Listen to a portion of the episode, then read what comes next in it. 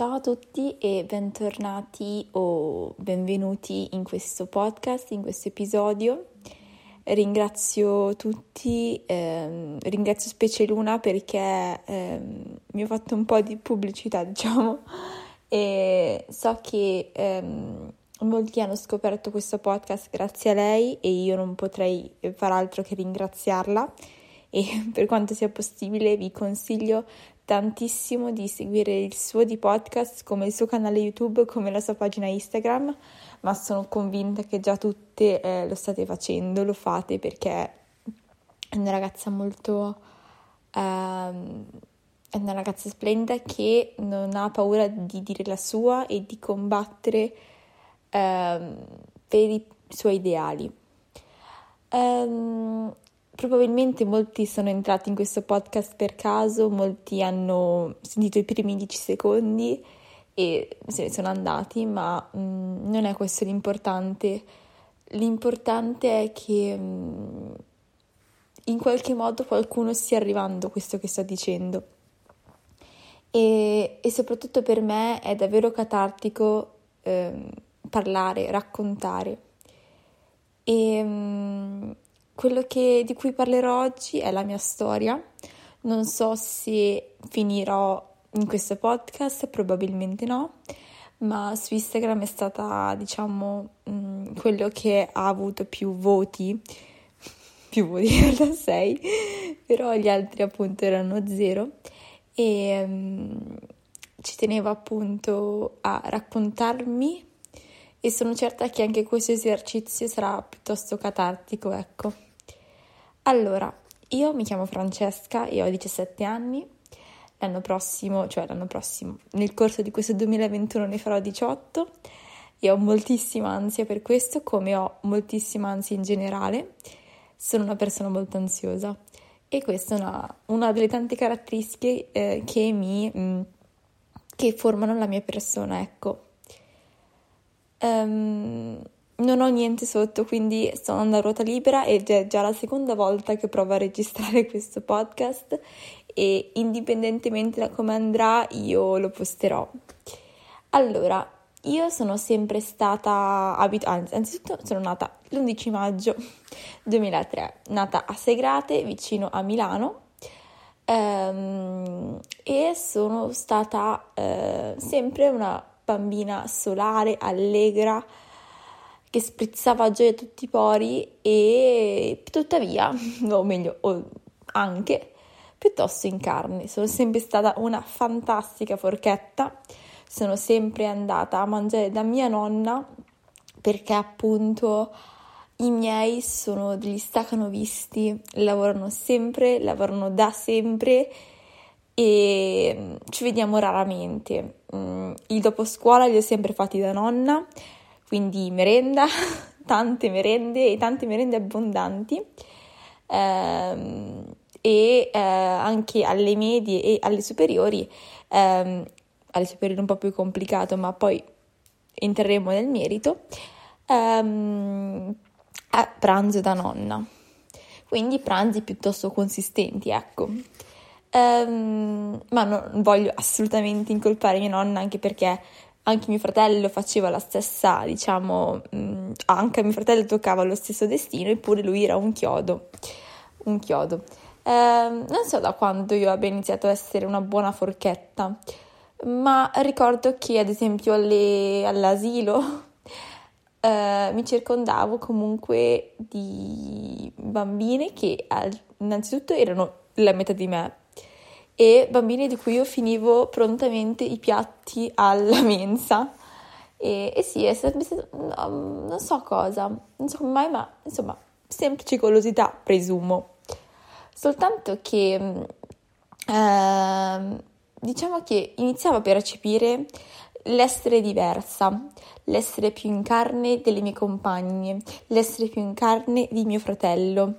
Lo percepivo da tante cose, dalle foto a scuola o all'asilo in questo caso, dai commenti dei miei genitori, dai commenti del mio pediatra che era lo stesso di mio fratello e quindi visite insieme e visite in cui non mancava eh, di rimarcare quanto io fossi eh, oltre il BMI BMI, BMI consentito eh, per la mia età, quanto invece mio fratello fosse giusto per la sua età, super atletico. Ehm, e lo stesso faceva mia mamma.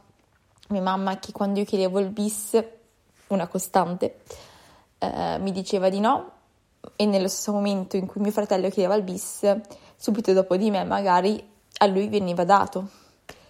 Um, ho iniziato a sentirmi diversa e infatti io non ero mai stata timida, ma ho iniziato ad esserlo, ho iniziato ad esserlo perché mi sentivo a disagio con me stessa, mi sentivo piccola dentro e vedevo che quello che ero fuori non mi rispecchiava affatto. Fuori ero grande, fuori ero la bambina, quella che sembra più grande addirittura di suo fratello più grande di lei. e insomma, le medie e le elementari sono state poi un, un continuo sentirsi di... No, l'asilo e l'elementare sono sempre stati un continuo sentirsi diversi, sentirsi di troppo, ecco. Non so neanche spiegare la sensazione, ma è proprio un sentirsi di troppo, come se occupassi troppo spazio di quello che ti meriteresti, ecco. Um, quindi io prima non mi, non mi sono mai sentita inadeguata, non mi ero mai sentita inadeguata, ma le parole degli altri, l'atteggiamento degli altri hanno stravolto la visione che avevo di me, totalmente stravolto. E quindi, da che io ricordi, io sono sempre stata insicura, insicurissima. E mm, se ora che ci ripenso, posso confermare e dire con certezza che quei commenti, quegli atteggiamenti sono stati il via di quello che poi è stato il mio DCA. Non nel senso che quei commenti mi hanno spinto poi a ehm, cadere nel tunnel dell'anoressia, della bulimia e quant'altro. Io non penso assolutamente che un DCA sia il voler dimagrire. Farà ridere, farà storcere il naso a qualcuno, ma io non guardavo la bilancia, io non mi pesavo, io non mi sono mai pesata nel mio periodo più buio, non sapevo quanto pesassi, non l'ho mai saputo fin tanto che non mi hanno ricoverato. Perché semplicemente quegli atteggiamenti di quando ero piccola hanno semplicemente fatto sì che l'ambito alimentazione, l'ambito fisico, proprio questo del fisico, fosse un ambito particolarmente delicato per me e quindi io nell'adolescenza nella mia ricerca di un qualcosa uh, su cui avere il controllo, su cui sfogarmi, io sono andata a ripescare il cibo, sono andata a ripescare quell'argomento che era nella mia vita una costante e particolarmente delicato, come poteva essere se, se invece fossi stata sempre una bambina, non so, in forma, sempre una bambina in cui il cibo mh, mm, non era importante, nella cui famiglia il cibo non era importante, ecco che probabilmente io non mi sarei sfogata in quello, ma in qualcos'altro. Insomma, piccola parentesi per spiegare il, molto, in maniera molto stringata cosa è un disturbo alimentare, o meglio, cosa c'è di diverso tra il sottopeso, tra l'anoressia, ad esempio. E niente, in sostanza mi sono persa, ma per dire che da piccolina sono sempre stata appunto una buona forchetta, mi è sempre stato fatto rimar- sempre stato ribadito quanto io fossi sovrappeso, quanto io fossi mh, di più rispetto alle altre, quanto mh, anche rispetto a mio fratello, ad esempio. Diciamo che io alle elementari poi ho sempre proseguito per questa strada e ehm, ero una bambina che comunque si muoveva tanto, ma che mangiava anche molto, cioè c'erano pomeriggi in cui stavo fuori tutto il tempo e pomeriggi in cui stavo in casa tutto il tempo da mia nonna e apri la dispensa, assaggia questo, assaggia l'altro, insomma mangiavo più di quello che mi serviva. Mangiava molto anche mio fratello, però appunto lui era sempre stato un super eh, calciatore che correva a destra e a manca, io invece nella mia casa al, al caldo stavo anche bene. Le, eh, diciamo che però le elementari sono stato un periodo tranquillo, se non che appunto eh, mi circondavo sempre di amiche che erano un quarto di quello che ero io. Eh, la mia migliore amica faceva ginnastica artistica, quindi per dirvi era proprio minuscola. E un'altra cosa che mi ha fatto particolarmente stare a disagio è il fatto che in quinta elementare, quindi molto prima di tutte le altre mie compagne, a me era venuto il ciclo. Era venuto il ciclo e io l'ho vissuta in maniera tremenda. Se poi penso a quanti anni poi eh, sono stata in amenorrea, questa cosa mi fa rabbrividire. È come se tutto il tempo che ho preso prima eh, lo avessi poi sprecato, ecco. Lo avessi, o meglio, recuperato in malo modo, ovviamente, dopo. Eh, parallelamente io avevo un pessimo rapporto con mia mamma, nel senso che mia mamma e mio padre sono molto fuori casa e quindi io non sapevo come dire questa cosa a mia mamma perché già mi sentivo sbagliata a prescindere, già mi sentivo di troppo per le mie forme che stavo iniziando ad avere e che PS non sono più cresciute, zero proprio. Um, già mi sentivo sbagliata mi vergognavo tal- e con mia mamma avevo un rapporto proprio se va bene ti porto a scuola e se va bene ci vediamo a cena. Quindi mh, mm, non, non, sapevo come dirglielo, infatti non gliel'ho detto. E per quattro mesi mi sono vissuta così male questa cosa che ero in panico, piangevo la notte, non sapevo come dire questa cosa. Poi fortunatamente sono riuscita a superare questa cosa, ma ragazzi, un trauma, cioè un trauma.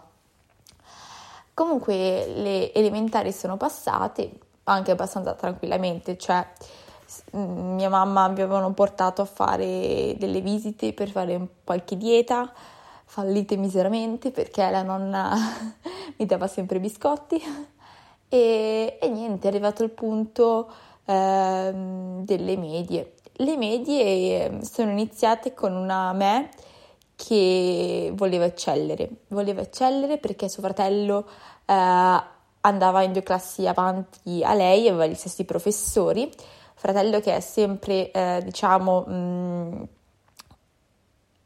stato bravo a far tutto, bravo anche in termini fisici e io che volevo ribellarmi a questa cosa, io volevo essere brava, volevo eccellere e infatti a scuola andavo piuttosto bene, andavo piuttosto bene, ma mi pesava.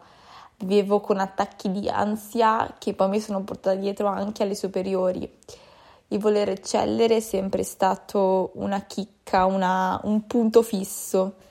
Il problema è che non eccellevo mai, mi sentivo sempre, e come ho detto anche in un vecchio podcast, sempre seconda. Insomma, ero seconda, ero l'amica, ero l'amica della quella che era considerata la più bella, l'amica di quella che aveva tutti eh, i ragazzi dietro, l'amica, la sorella del, del ragazzo che era considerato bello, la sorella di quello bravo. Insomma, ero sempre la seconda, la seconda scelta e questa cosa era peggio che essere l'ultima, perché cre- non capivi neanche cosa ci fosse di sbagliato perché dovevi per forza, eri sempre seconda, seconda, seconda e mai in prima linea, eri sempre un po' dietro. E non volevi forse esporti neanche troppo e quindi rimanevi nel tuo essere dietro, ti dicevi mi posso accontentare, ma alla lunga questo essere seconda, questo essere non perfetta, non il massimo, è stata forse la una delle cause che più mi ha spinto a essere perfezionista nell'arte del dimagrire, nell'arte del distruggermi. Ok, mi rendo conto di essermi un po' persa alla fine, ma guardo il tempo e mi viene ansia perché ho solo 15 minuti. Insomma, ricapitolando, mh, mm, siamo arrivati alle medie. Um, hanno, siamo arrivati alle medie e penso che eh, riprenderò da qui la prossima volta.